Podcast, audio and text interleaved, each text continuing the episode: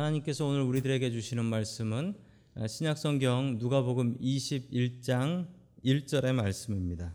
같이 읽습니다. 시작. 예수께서 눈을 들어 부자들이 헌금함에 헌금 넣는 것을 보시고 아멘.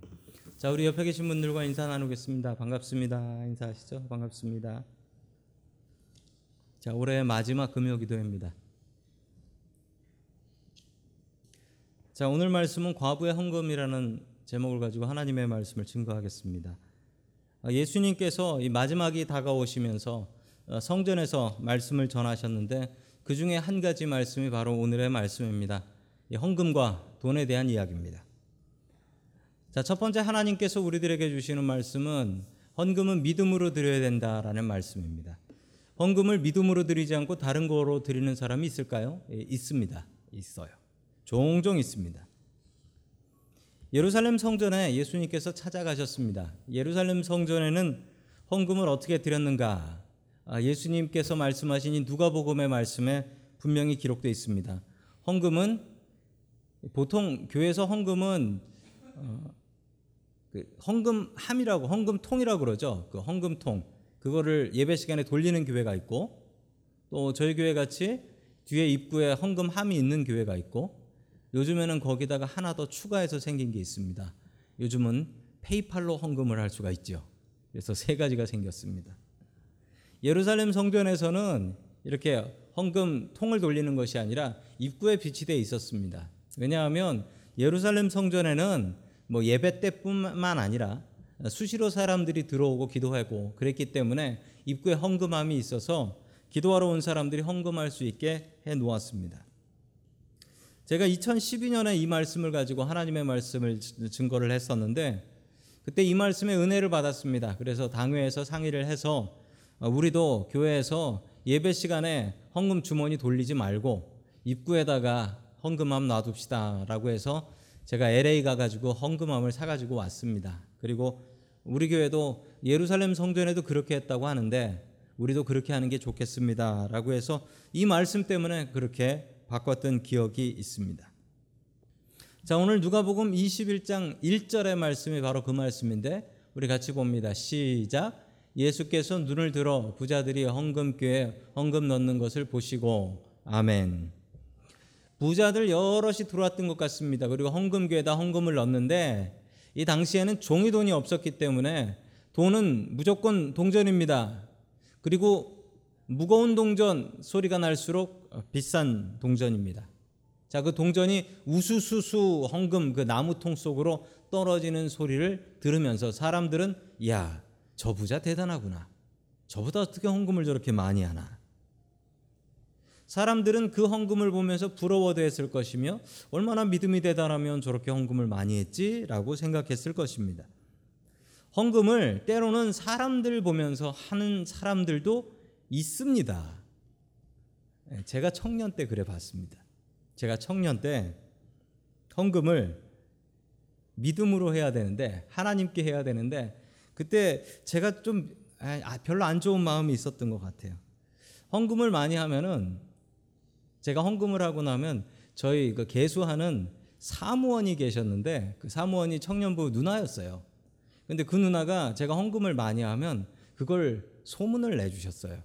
그걸 누구한테 소문 냈냐면 여자 청년들에게 소문을 냈습니다. 여자 청년들에게. 그 소문이 흐르고 흘러 누구한테까지 갔냐면 장국과 사모한테까지도 흘러갔습니다. 아, 물론 저희 집 사람은 그것 때문에 뭐 저를 만나고 그런 건 아니었는데요. 저는 그렇게 믿어요. 때로는 사람에게 보이려고 이렇게 헌금하는 경우가 있기도 합니다. 제가 또 경험해 본 일 중엔 이런 일도 있었습니다. 사람한테 보이려고 헌금을 안 하는 경우도 봤습니다. 어떤 분이 그 교회 일에 불만이 생겨가지고 헌금을 안 해버리셨대요. 그러고서 저한테 오셔가지고 아니 왜 내가 헌금을 안 하는데 신방을 안 오십니까? 라고 하는 분도 제가 본 적이 있었습니다. 아주 옛날 교회에서. 헌금은 사람이 확인하는 게 아닙니다. 헌금은 하나님께서 확인하신 것이기 때문에 우리는 헌금을 믿음으로 해야 합니다. 근데 때로는 헌금을 믿음으로 하지 않을 때가 있습니다. 뭐 저희 교회는 누차 말씀드리지만 헌금하시는 거 내용에 대해서는 제가 보고도 못 받고 그리고 저는 알고 싶지도 않고 저는 모릅니다. 저는 몰라요. 우리가 선거 있을 때 그 헌금을 정리하긴 하지만 그 외에는 뭐 헌금을 누가 얼마 하느냐 이런 거는 저는 알지도 못하고 관심도 없습니다. 왜냐하면 그건 하나님께서 관심 가지시는 것이 맞기 때문에 저는 뭐 그거에 대해서는 신경 쓰지 않습니다. 자, 계속해서 2절의 말씀 우리 같이 보겠습니다. 시작. 또 어떤 관한한 가부가 거기에 랩돈 두 잎을 넣는 것을 보셨다. 아멘. 이게 완벽한 대조예요. 컨트레스트예요. 부자들이 부자 여럿이 돈을 주머니 혹은 자루에 가져와서 들이붓는 것을 보았고 그 뒤에 가난한 가부가 하필 가난한 가부가 와가지고 동, 헌금을 하는데 동전 소리가 두 번 땡그랑 땡그랑 하는데 아주 가벼운 동전 소리였습니다. 이 동전이 어떤 동전이었냐? 성경에 나오죠. 뭐라고 나옵니까? 렙돈이라고 합니다. 렙돈. 한글 성경이 조금 더 정확하게 나옵니다. 영어 성경은 그냥 동전이라고 나오죠. 어, 동전이라고 나오는데 한글 성경에는 렙돈이라고 나옵니다. 그래서 렙돈은 무엇일까요? 자, 랩돈은 저겁니다. 랩돈. 동전이에요, 동전. 잘 광을 내서 저 색깔이지 동전은 광을 내지 않으면 어떻지요? 그냥 시커멓습니다. 저게 랩돈인데 저 돈이 어느 정도의 돈이냐면 저 돈은 그리스 동전입니다. 그리스. 왜 그리스냐면 우리 누가복음을 보고 있잖아요. 누가복음은 될 수 있으면 그리스나 로마 사람들이 알아들을 수 있도록 그리스 말로 썼고 그리스 사람들에 대한 배려가 있었다라고 말씀드렸죠. 자, 랩돈입니다. 랩돈은 가장 작은 돈의 단위인데 당시에 데나리온이라고 있었습니다. 데나리온. 데나리온은 데나리온은 우리 하루치 임금이라고 했어요. 근데 그 데나리온의 128분의 1이에요. 그러니까 하루 임금을 100불로 생각하면 1불도 안 되는 돈인 거예요. 두 랩돈이라고 해봐야 1불 아니면 2불이에요. 이 헌금을 드렸는데 이 헌금이 이 가난한 과부의 전 재산이었다라는 사실입니다.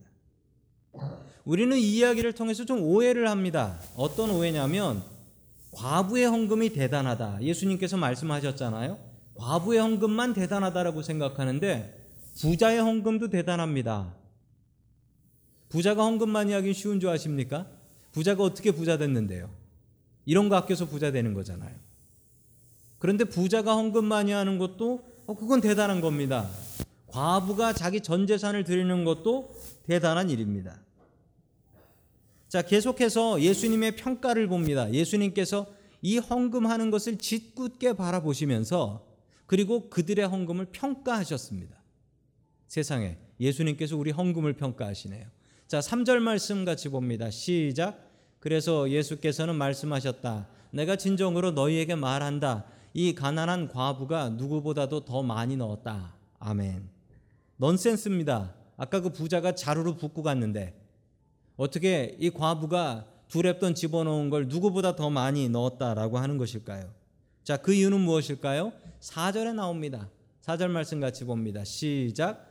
저 사람은 다 넉넉한 가운데서 자기들의 헌금을 넣었지만 이 과부는 구차한 가운데서 가지고 있는 생활비 전부를 털어 넣었다. 아멘. 자, 계산법이 다르다라는 것이죠.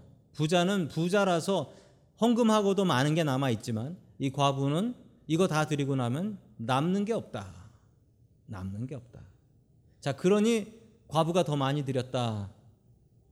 역시 말은 안 됩니다. 부자가 그래도 더 많이 넣었죠. 예수님께서 헌금을 평가하셨는데 그 평가는 금액이 아니고 퍼센트였습니다. 퍼센트.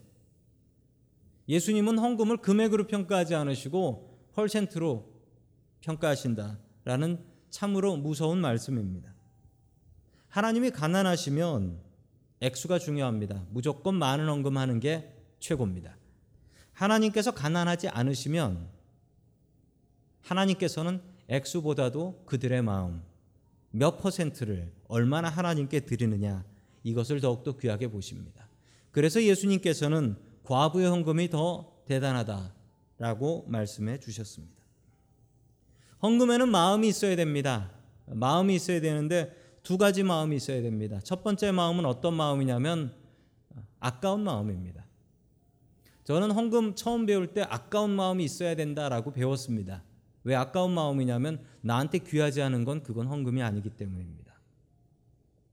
나한테 귀하지 않으면 내가 아깝지 않을 정도면 그건 하나님 앞에 헌금 드리는 게 아니라는 거예요. 헌금은 아까워야 된다. 두 번째 마음은 헌금은 늘 드려도 하나님 앞에 나는 참 부족하다. 하나님께 받은 게 더 크다. 이 두 마음이 헌금에는 있어야 됩니다. 여러분들이 드리는 헌금에는 이 마음이 있습니까? 참 아깝다라는 마음과 그렇지만 이걸 드려도 너무 부족하지라는 이 두 마음이 헌금에 없으면 이 헌금은 하나님 앞에 바른 헌금이 될 수가 없습니다. 부자와 과부의 헌금, 예수님께서는 그들의 헌금을 보시며 그들의 헌금을 평가하셨습니다. 우리들이 드리는 헌금에는 이 과부의 마음이 있습니까? 우리들의 헌금 속에 이 과부의 마음, 귀한 것, 나의 가장 소중한 것 주님 앞에 드리며 하나님, 내가 이것 없어도 삽니다. 그런데 하나님 없으면 나는 못 삽니다. 이 고백할 수 있기를 주의 이름으로 간절히 축원합니다. 아멘. 두 번째 하나님께서 우리들에게 주시는 말씀은 교회 재정을 바로 사용하라라는 말씀입니다. 교회 재정을 바르게 사용하라. 자, 누가복음 20장 47절의 말씀, 바로 21장 앞절의 말씀입니다. 자, 우리 같이 봅니다. 시작. 그들은 과부들의 재산을 삼키고 남들 보이려고 길게 기도한다. 그들은 더 엄한 심판을 받을 것이다. 아멘. 자, 21장을 보는데 왜 20장 끝을 보냐고요? 이 원래 성경에는 누가복음 20장하고 21장은 나뉘어 있지 않았어요. 그냥 한 책이에요. 이걸 나누기 시작한 건 한 천년쯤 지난 뒤입니다. 그러니까 원래 성경에는 20장과 21장은 붙어 있지 떨어져 있지 않습니다. 이걸 떼는 게 문제예요. 떼니까 아까 이 말씀을 보면 과부처럼 자기가 가장 귀한 헌금을 많이 드려야 한다. 이런 이야기로 들립니다. 그런데 앞뒤 문맥을 안 돼요. 정확히 앞뒤를 보셔야 됩니다. 그들이 누구냐면 율법학자들이에요. 율법학자들은 율법학자들한테 경고하는 겁니다. 저 사람들은 과부의 가산을 삼키려고 남에게 헌금도 많이 받아내려고 길게 기도한다라는 거예요. 그들은 엄한 심판을 받을 것이다 라고 하면서 예로 보여주신 것이 아까 그 과부 얘기라는 겁니다. 그 과부의 헌금 얘기 뒷부분도 있습니다. 자, 21장 5절 말씀 같이 봅니다. 시작. 몇몇 사람들이 성전을 가리켜서 아름다운 돌과 봉헌물로 놓여 꾸며놓았다고 말을 하니 예수께서 말씀하셨다. 아멘. 그 뒷이야기는 뭐냐면 성전이 너무나 아름답게 꾸며져 있다라는 얘기입니다. 즉 오늘 과부의 헌금 이야기는 정확하게 앞뒤에 문맥이 있어요. context가 있단 말입니다. 자, 뒤에 이야기를 보자면 뒤에 이야기는 이 헤롯 대왕이라는 왕이 있었습니다. 이 사람은 에돔 사람이었죠. 이 사람은 헌금을 걷고 세금을 걷어서 유대인들이 좋아하는 예루살렘 성전을 다시 크게 리모델링을 했습니다. 어떻게 리모델링을 했냐면 교회 성전을 너무나 아름답게 대리석으로 깔아 놓았고요. 그리고 지붕은 금으로 씌워 놓았다라고 합니다. 예루살렘 성전을 올라가던 순례자들이 멀리서 예루살렘 성전을 바라보면 황금으로 빛나는 아름다운 성전을 보면서 넋이 나갔다라고 합니다. 이게 다 헌금으로 한 것입니다.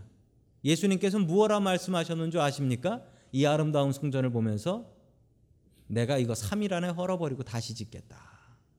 가증스럽다라는 거예요.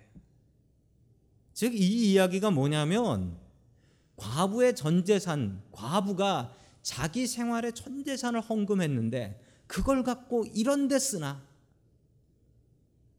주님의 말씀은 바로 이겁니다. 과부의 헌금 그렇게 받아내서 과부의 생활비 이제 저 과부 뭐 먹고 사나? 저 과부의 헌금 받아내서 이런 데 사용하면 되나? 이러면 안 된다라는 거예요. 교회 재정은 바르게 잘 사용해야 됩니다. 교회 돈은 눈먼 돈이 아닙니다. 교회는 교회 돈은 아무렇게나 막 사용하면 안 됩니다. 내 돈도 그렇게 하면 안 되지만 더욱더 주님의 돈은 그렇게 하면 안 됩니다. 저도 교회 물건을 살 때 될 수 있으면 아껴 살라고 애를 씁니다. 그래서 좀 기다렸다가 세일할 때 사든지 쿠폰 나오면 쿠폰 적용해서 살라고 애를 씁니다. 그리고 저도 목사로서 될 수 있으면 검소한 삶을 살려고 노력합니다.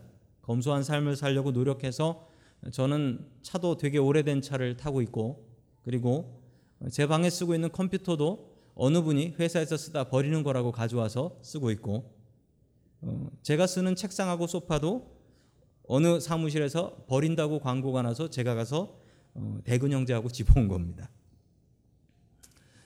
교회 재정은 함부로 사용하면 안 됩니다. 교회 재정은 투명하게 잘 공개해야 되는데 저희 교회는 참 재정을 잘 공개하고 있습니다. 제가 있었던 교회들 중에서는 가장 투명하게 재정 공고를 하는 것 같습니다. 그리고 매년 감사라는 제도도 있어서 그 감사를 통해서 철저하게 잘 사용했는지 감사를 하고 있는 것으로 알고 있습니다. 왜냐하면 내 헌금이 어디에 제대로 쓰이는지 그걸 안 알려주면 그 교인들이 헌금하려고 하겠습니까? 헌금하려고 안 하지요.